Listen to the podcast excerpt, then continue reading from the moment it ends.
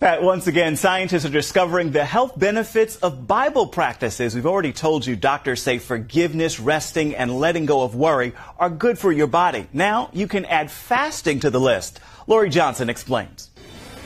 It appears fasting dramatically strengthens our immune system. Researchers at the University of Southern California studied humans and mice who went without food for two to four days at a time for six months. The fasting triggered their bodies to get rid of old, inefficient cells and regenerate new, healthy ones. This means fasting could be a key to aging well because as we get older, our immune system weakens, making us more vulnerable to disease fasting could prove especially beneficial to people going through chemotherapy or who suffer from autoimmune disorders.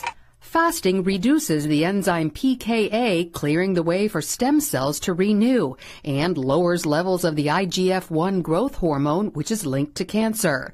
One of the study authors compared it to lightening a plane of excess baggage, saying when you starve, the system tries to save energy, and one of the things it can do to save energy is to recycle a lot of the immune cells that are not needed, especially those that may be damaged.